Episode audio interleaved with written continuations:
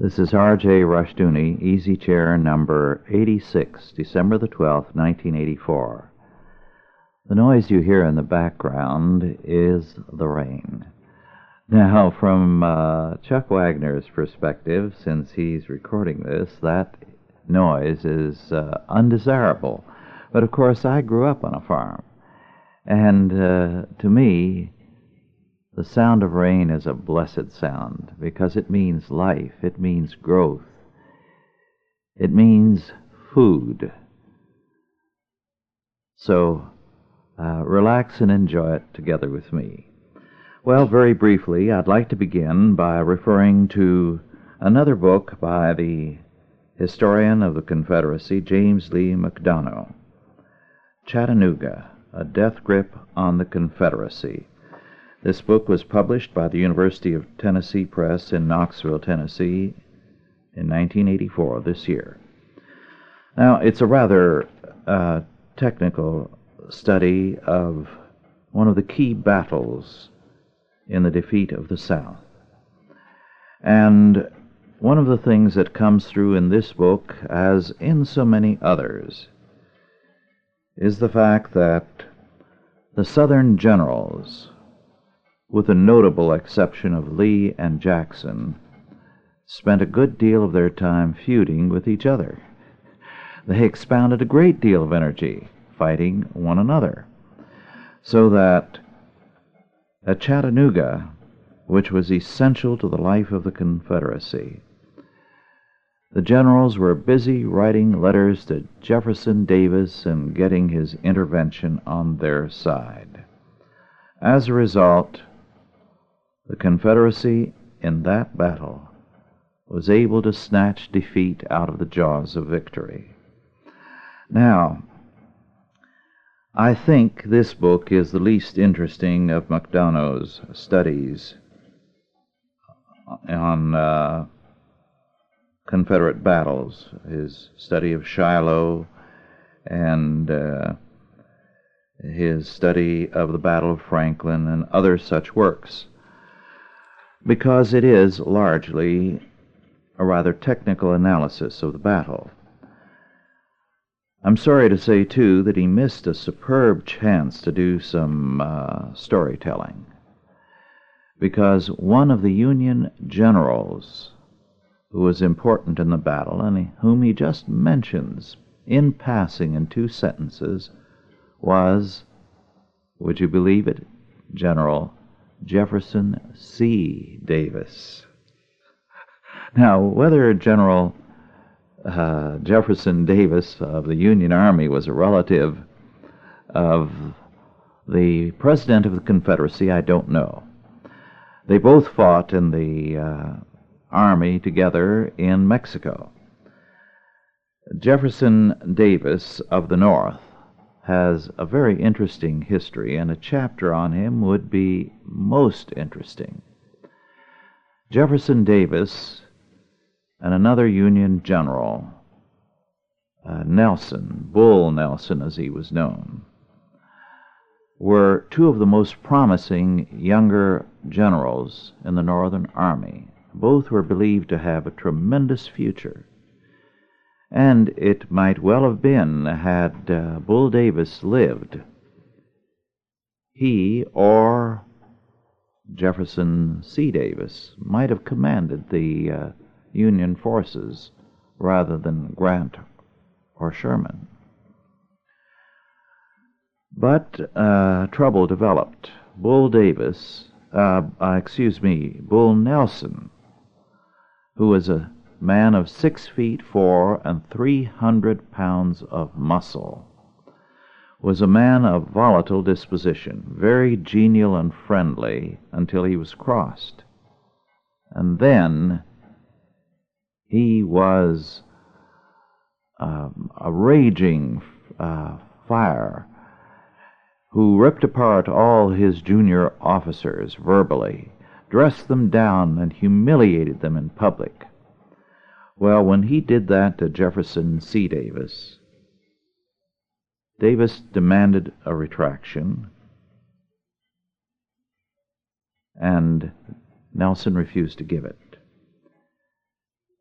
Davis challenged Nelson to a duel. And Bull Nelson laughed in his face and walked away. Whereupon, shortly thereafter, Davis confronted Nelson again and shot him without warning, killed him on the spot. Nothing was done to Jefferson Davis because uh, of the fact that it was believed that they had lost one of their outstanding generals, and it would be uh, a tragedy if they lost both, because, of course, he should have been court martialed and shot. It was cold blooded murder. It was particularly notable that uh, nothing was done because Bull Nelson's family was close to Lincoln personally. His brother, I believe, was Lincoln's very close friend and his ambassador to Chile. However, although nothing was done to Jefferson C. Davis, he was never given an independent command. He felt very bitter about this to the end of the war. He was very clearly an able man. But both Nelson and Davis had a kind of intemperate disposition, which makes it uh, perhaps providentially best that they never were given a totally independent command. Very interesting sidelight on the war, but think of what would have happened if Davis had not destroyed his own career with murder and had risen to a commanding position and you would have had Jefferson C. Davis of the North waging war against the Southern forces, with the commander in chief in the South being Jefferson Davis as president. An interesting sidelight on history. Now, on to another book by a very uh, fine scholar, Jonathan Sumption, S U M P T I O N. Pilgrimage, an image of medieval history, uh, published by Rowman and Littlefield in uh, 1975. This book on pilgrimage, an image of medieval religion, is particularly interesting as uh, a, per, a choice insight into medieval faith. Sumption points out how uh, pilgrimages developed, as well as the cult of relics. Just as you and I today, if we meet a very important man and he gives us a signed photograph, we'll treasure it. Or if we have a loved one who dies, we treasure the mementos of their life because their influence on us was one we love and respect. So too, from the earliest days of the church, when a great man of the faith was martyred, any mementos of his life, any of his personal possessions, were treasured, and there would be pilgrimages to his tomb. Now, as this developed over the centuries, all kinds of uh, accretions were added to this veneration of great saints. It began to be believed that there were occult powers in the relics. It began to be maintained that there was a merit in visiting the uh, places, the tombs, or where the relics were. And little by little, a ritual framework of life developed for the faith. Now, we should remember that while there were some churchmen who very definitely uh, approved of this, by and large the church did oppose this kind of thing. But it developed on a popular level, and very often men who died would be venerated by the people over the opposition of the church. It was believed that pilgrimages provided a kind of entrance to heaven and were comparable to that. There were also political saints. And uh, the whole movement tended to get out of hand. As a result, there were no churchmen lacking uh, to oppose it. But a large population of very simple believers with relics of paganism in their makeup made it virtually impossible to uh, do anything with the cult. Now, the interesting thing is that in the late Middle Ages, a popular pietism developed. I'll deal more with that in a little while.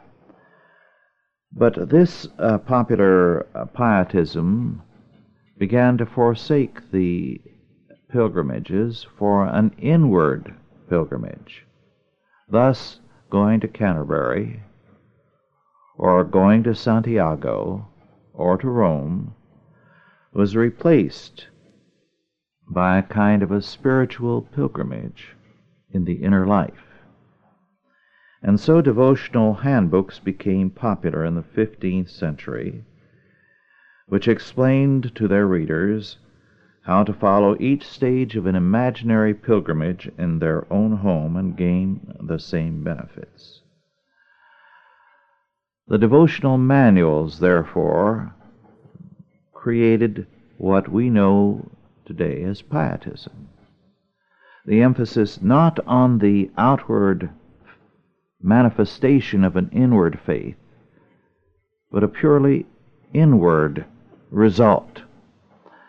An endless pilgrimage, an endless self uh, exploitation and emotionalism. As a result, the whole of the medieval uh, pietism developed into something that neglected works.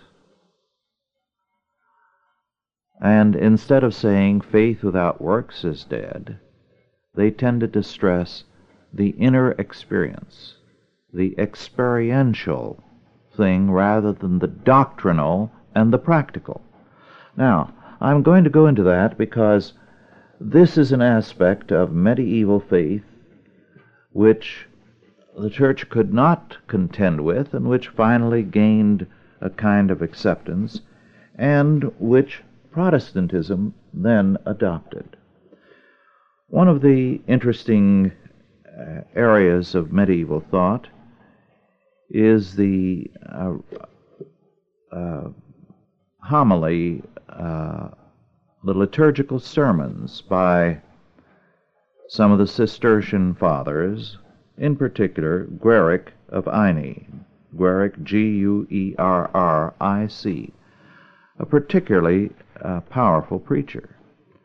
In fact, uh, you could take some of his sermons and read them in any church today, Protestant or Catholic, and they would be regarded as powerful and great preaching.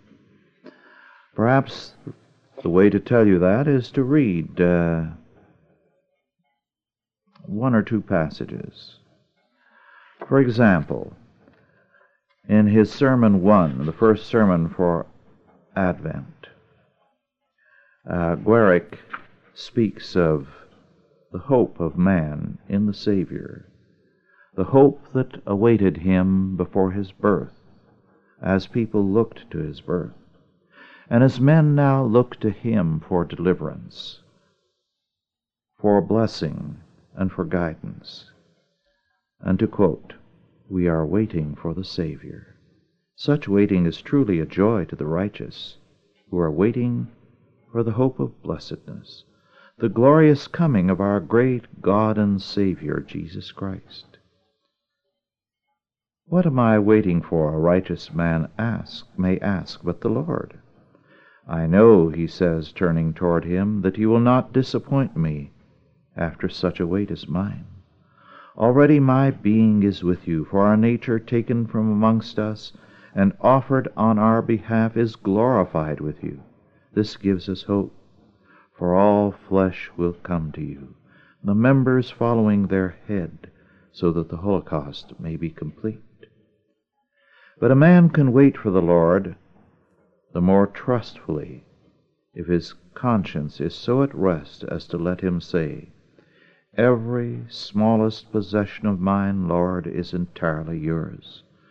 For I have treasured up in heaven all my powers, either by giving them to you or by renouncing them for you.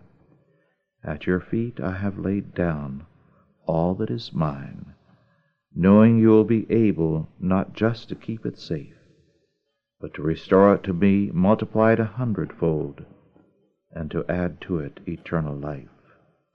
How blessed are you, poor in spirit, who, in accordance with the advice of the wonderful counselor, lay up for yourselves treasures in heaven lest your hearts become corrupt by remaining on earth with your treasure.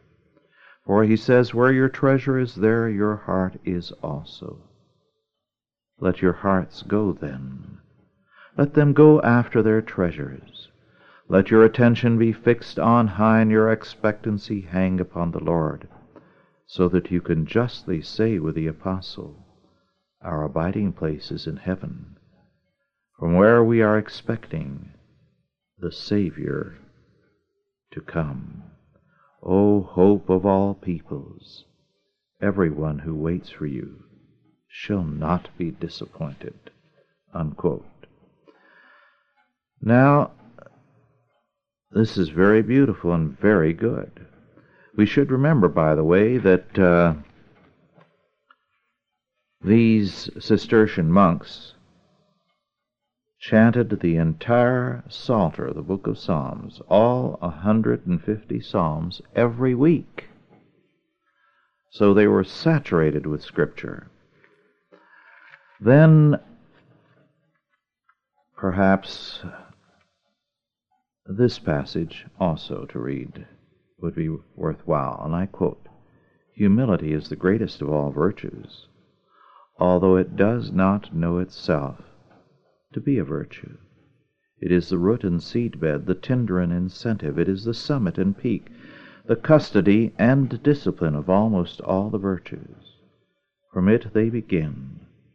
Through it they make progress. In it they are perfected. By it they are preserved. It is humility that makes all the virtues what they are. And if any one of them be lacking or less perfect, it is humility that compensates for the loss, since it profits by the other's absence. Unquote. Well, both volumes of uh, liturgical sermons are be, uh, beautiful. Uh, his sermon, for example, on Let This Mind Be in You, which was in Christ, uh, is magnificent. He does, by the way, have uh, some excellent things to say on the love of God. However, what had happened to the monastic movement was that it was becoming more and more inward oriented. Thus, Guerric says, charitable activities are secondary to contemplation.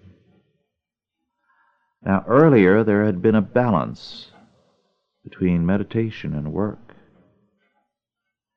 between what went on in one's cell and what one did to minister in Christ's name to all peoples. And the monastery had been a center for a variety of activities. It had been a place of refuge for people. It had been a hotel for travelers who had no place to stay. It had fed the people in the neighborhood. it had been a hospital, and much, much more. Now, contemplation was gaining the upper hand. Moreover, Guerric also says that the literal sense of Scripture is secondary. So that while he was a powerful preacher dealing with the literal sense, he began to counsel people to develop their uh, study of an allegorical and a spiritualized sense of Scripture. Now, this kind of thing began to proliferate. For example, Caroline Walker Bynum, B as in boy, Y N U M, in a book uh, published by the University of California Press in 1982 and uh, in paperback in 1984. The title is Jesus as Mother Studies in the Spirituality of the High Middle Ages. The title may seem startling, but uh, this was typical of the uh, new uh, emphasis on spirituality. And as Bynum says, and I quote, the God of early medieval writing and art is a judge and king to whom propitiation is offered by the hordes of monks presenting correct and beautiful prayers before countless altars, Christ is a prince, reigning from the throne of the cross after defeating humankind's captors. In contrast, he says, then uh, there was an effective and sentimentalized attitude towards the gospel story. And, quoting again from Bynum, the fundamental religious drama is now located within the self. Unquote. So that now you had a very, very heavy emphasis in the new uh, pietism on emotions, on inner experience. And you had women preaching and bestowing blessings something that has arisen again and again in the history of biblical faith. And by the way, let me uh, digress there. Uh, there are women rabbis now, which is nothing new uh, or altogether new. Because in the time of our Lord, the synagogue had, of course, gone sadly astray, and the temple worship also. And uh, there was a great deal of emphasis on women. And Jewish women were synagogue leaders. Uh, this was brought out in a uh, somewhat technical and detailed study, but a very important bit of work by Bernadette J. Brooten, B as in boy, R O O T E N uh, inscriptional evidence for women as leaders in the ancient synagogue, which uh, was published in the Society of Biblical Literature 1981 seminar papers by and uh, the Scholars Press uh, published it. Well, to get back to Bynum's work, this kind of thing has recurred again and again. When pietism arises, it stresses the emotional experience of the faith rather than doctrine and faithfulness, rather than believing and obeying, manifesting your faith in the world at large. Our Lord said, By their fruits shall ye know them. But Pietism says the fruits of faith are devotional exercises. Now, when this happens, feminism arises because it creates a sentimental uh, version of the faith which has more and more men dropping out of it. So that in the late Middle Ages, this kind of thing began to predominate, and the influence of women in the church began to be very, very great. So uh, we see on all sides uh, a new kind of emphasis within the medieval church. The clergy had their power exalted by the women. The uh, emphasis increasingly became effeminate. It produced a new sense, as Bynum said, of God as father, mother, lover, friend. And this kind of thing led to the emphasis on Jesus' mother and the abbot as mother. It led to the feminization of religious language in a most emphatic sense. Now, one of the things that uh, both Luther and uh, Calvin represented, and Bynum recognizes, as does Ozment and other scholars, was a reaction against this type of emotional and effeminate piety. God was spoken of as a she by some of the uh, thinkers of the day. And it did not make any difference that some of the Catholic theologians spoke out against this. This was the popular piety. Now, it went so far that emotional experience was given a power over God. And it reached the point where if you partook of communion, especially with this type of emotional experience, it was held, and I quote, in the Eucharist, God gives to the soul power over himself. Unquote.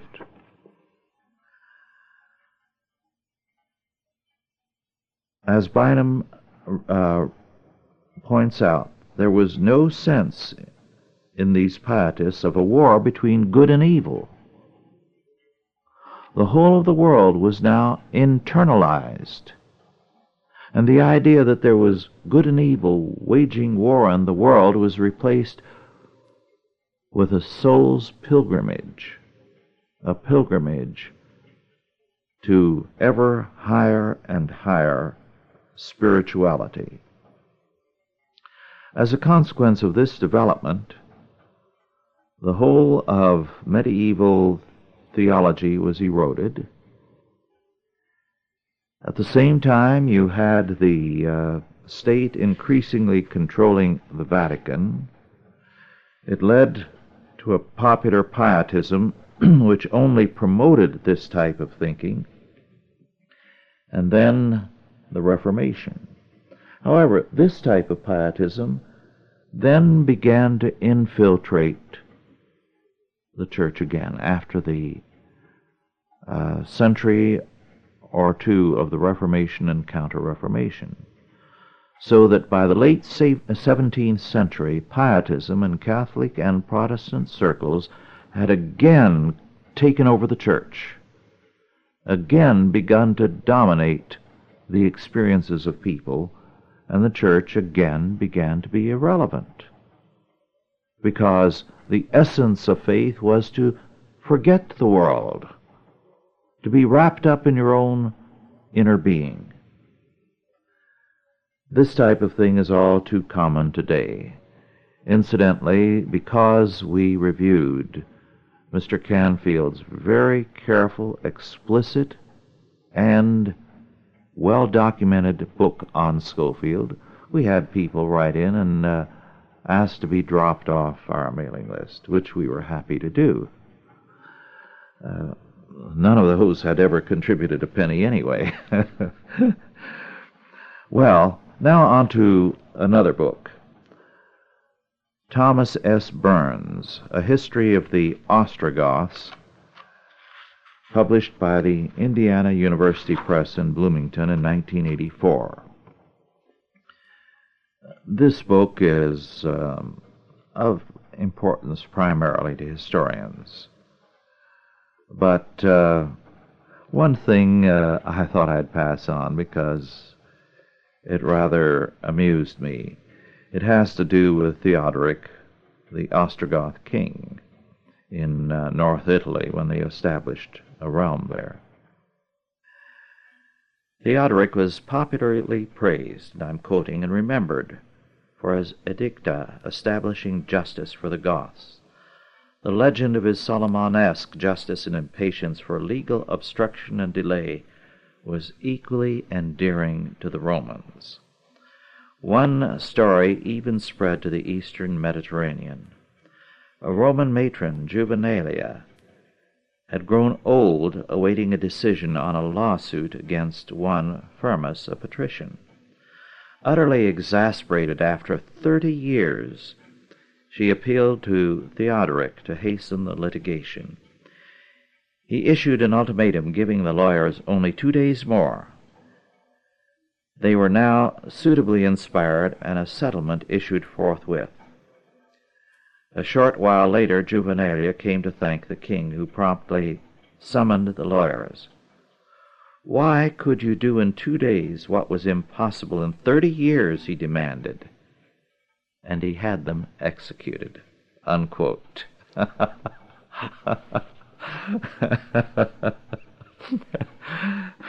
I told a few people about that recently, and they wished Theodoric were alive and well in Washington, D.C. I've known cases to last that long in this country. As, as a matter of fact, one of the most famous uh, cases with regard to wills uh, went into court when I was uh, a child, and it was settled sometime in the past decade. So it was in the courts for a long time, longer than uh, Juvenalia's case. Now to another work, an excellent little work, which uh,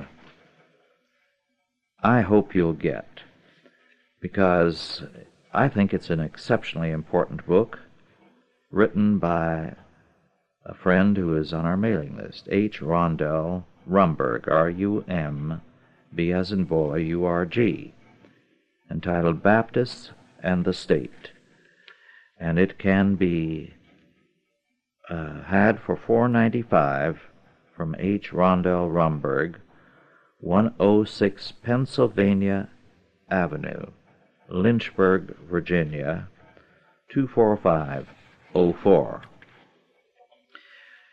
It studies the uh, Baptist position here in the United States. And to quote from the premise of a preface, Thomas R. McKibben, speaking of early Baptists, related Whenever their understanding of the Word of God contradicted the word of the civil magistrate, they chose the Word of God. That is to say, if God was the father of this denomination, the Bible was the cradle, and massive civil disobedience was the nursing mother. Unquote. Very few people are aware of the fact that uh, no group in our country has a longer history of massive civil disobedience than the Baptists. They fought against any interference into the life of the church by the state, and we owe a great debt to them. The sad fact is, as uh, Rumburg points out, and let me quote. All Baptist ministers sided with the colonies, with the exception of one minister, and fought with conviction for the colonial cause. The lone exception was Morgan Edwards. He was an educator, preacher, and historian. Edwards was middle aged when he emigrated to America in 1761 and was constantly on the move after his arrival. He traveled from New Hampshire to Georgia compiling Baptist data for a history that was never printed, but it became the basis of histories written by others. Constant travel, perhaps, precluded his understanding of the colonial cause, and he had a son in the Tory army. However, during the conflict with England, his brethren sought to show him a more excellent way. After the war for independence, Edwards was as loyal to his new country as at one time he had been against her. End of quote. Uh, today, as Ron Rumburg points out,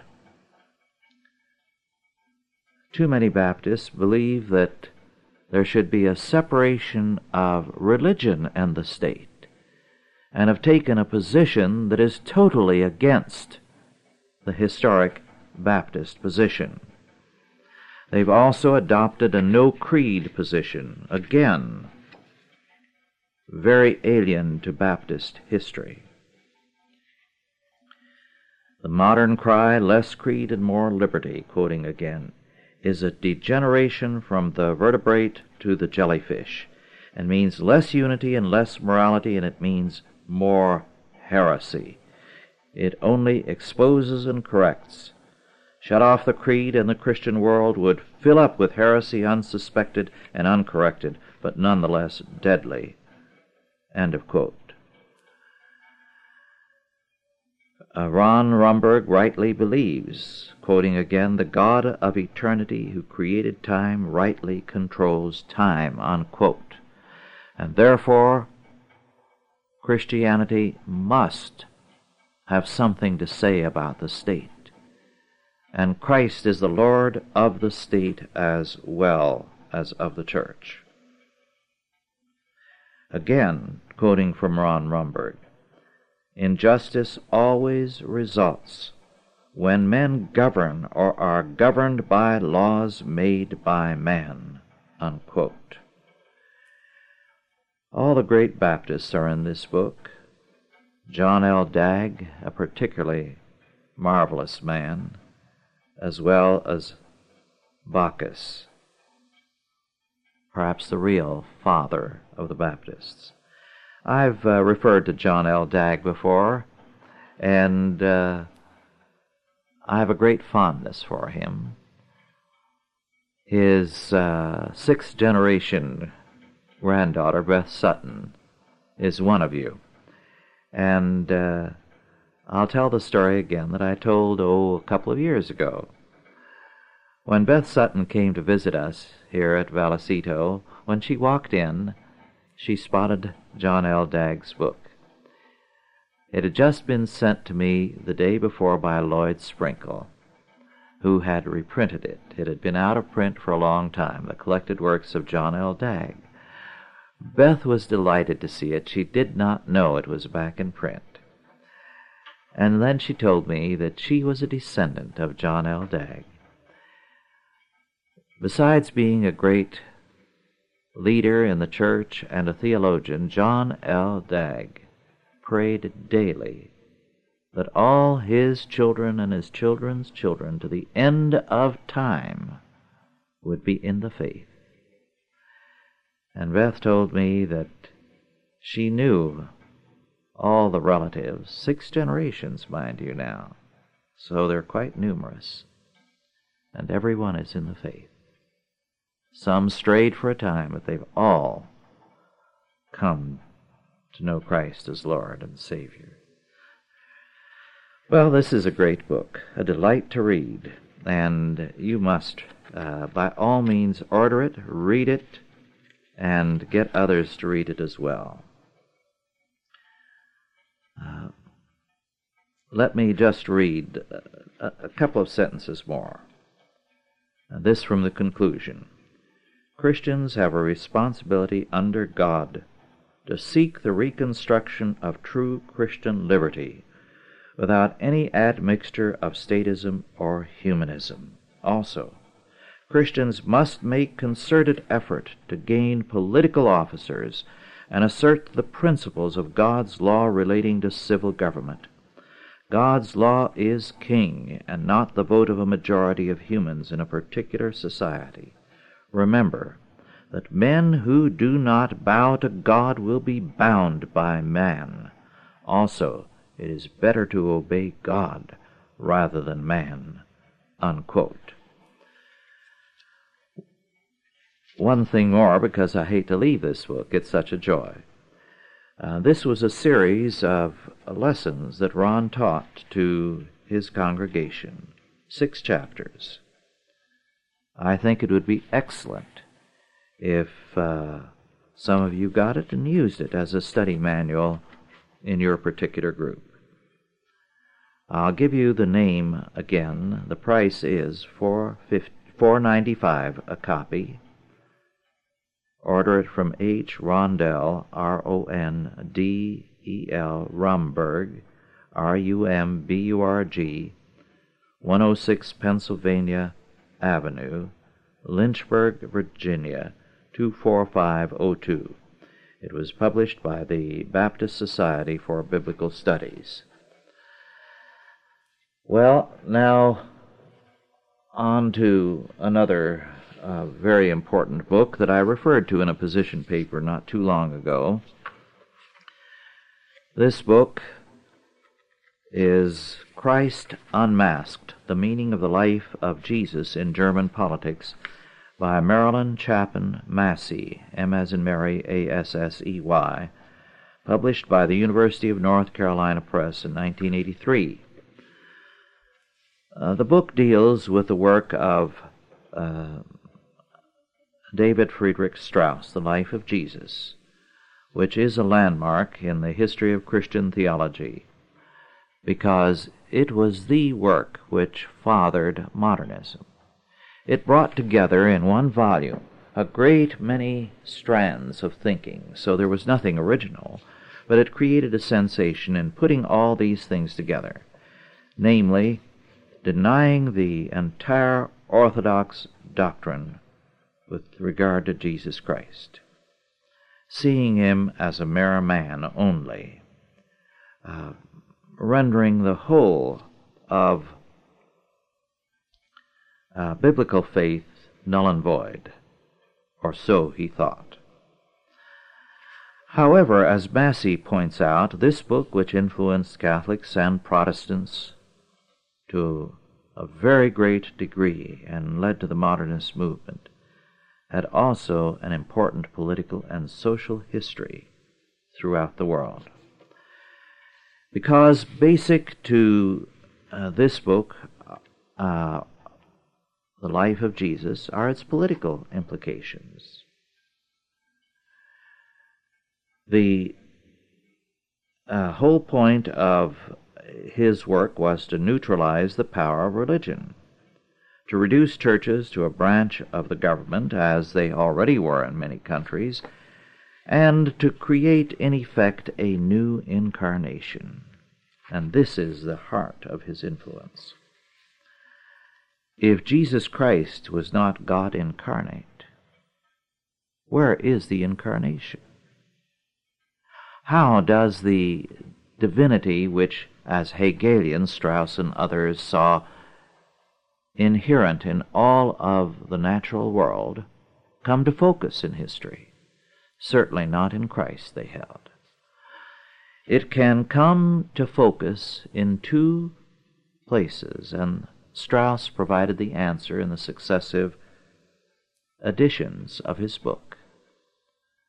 It can come to focus in the emperor and the state, or the incarnation is the human species, so that mankind as a whole is going to become God incarnate. Or it can be a fusion of these two ideas as later developments made it. So that the state as God walking on earth was now an idea that was introduced into Christian theology. Your liberation theology is an offshoot of this. A great deal, for example, that the Jesuit order is promulgating is a child of Hegelianism and Strauss. A great deal that the National and World Council promulgates is the same thing. Their new God is the state or humanity, depending upon which variation you take. The interesting thing is that uh, this new faith began to create its own martyrs. And Massey deals with the 1834 suicide of a young woman, Charlotte Stieglitz, who created deliberately a sacrificial suicide.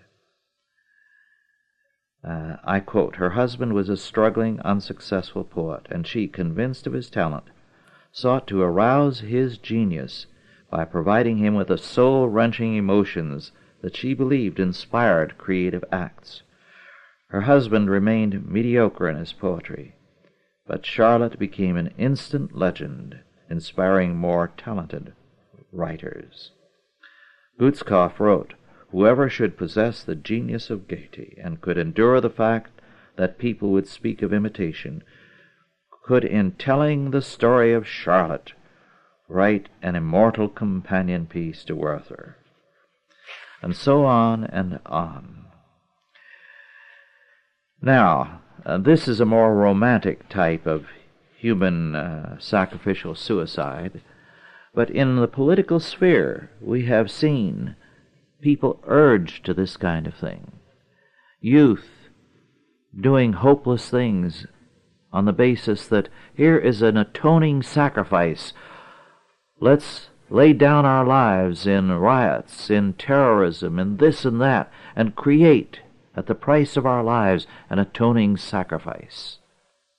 It has been a most evil and diabolical influence. Very important work. More than once I have referred you to the works of Howard Phillips and uh, the Conservative Caucus the uh, conservative manifesto, which comes out uh, monthly, is an exceptionally uh, able analysis and a source of news. It runs some 45 or 50 pages per issue. It is available from Policy Analysis Incorporated. 9520 Bent Creek Lane, Vienna, Virginia 22180. Comes out monthly, and uh, you can get a three months trial subscription for $25. The subscription is for a year is $250. Uh, you will find here information and reports on statements that you will get nowhere else. For example, on the first page of the November 1984 issue, it speaks of Congressman Jack Kemp wooing black liberals, praising the New Deal and the Great Society, and uh, saying, Ladies and gentlemen, we can't allow fighting poverty to become passe. The Civil Rights Revolution opened doors that had been closed by law. But as Martin Luther King Jr. reminded us, it will not be complete until America's doors of economic opportunity are fully opened and our minorities are integrated into the mainstream of the American economy. Unquote. Now that sounds good, but how do you do it? By increasing freedom or by increasing controls? Kemp goes on to say, Uh, the American people are compassionate. They aren't against helping people. They aren't against welfare. It is true, as some say, that the government is best which governs least. But it is equally true that the government is best which does most for the people. Leadership requires understanding the proper role of government. Unquote. In other words, Kemp is going the same route as Reagan, beginning in one camp and moving steadily to another. Then eh, there's an excellent uh, section. It's all good. I wish I could read it all to you, but of course it would take a few hours. Uh, 60 year interest free loans for Red China. So Red China is getting loans from us, interest free. for 60 years. And what are you paying for your loans when you go to the bank?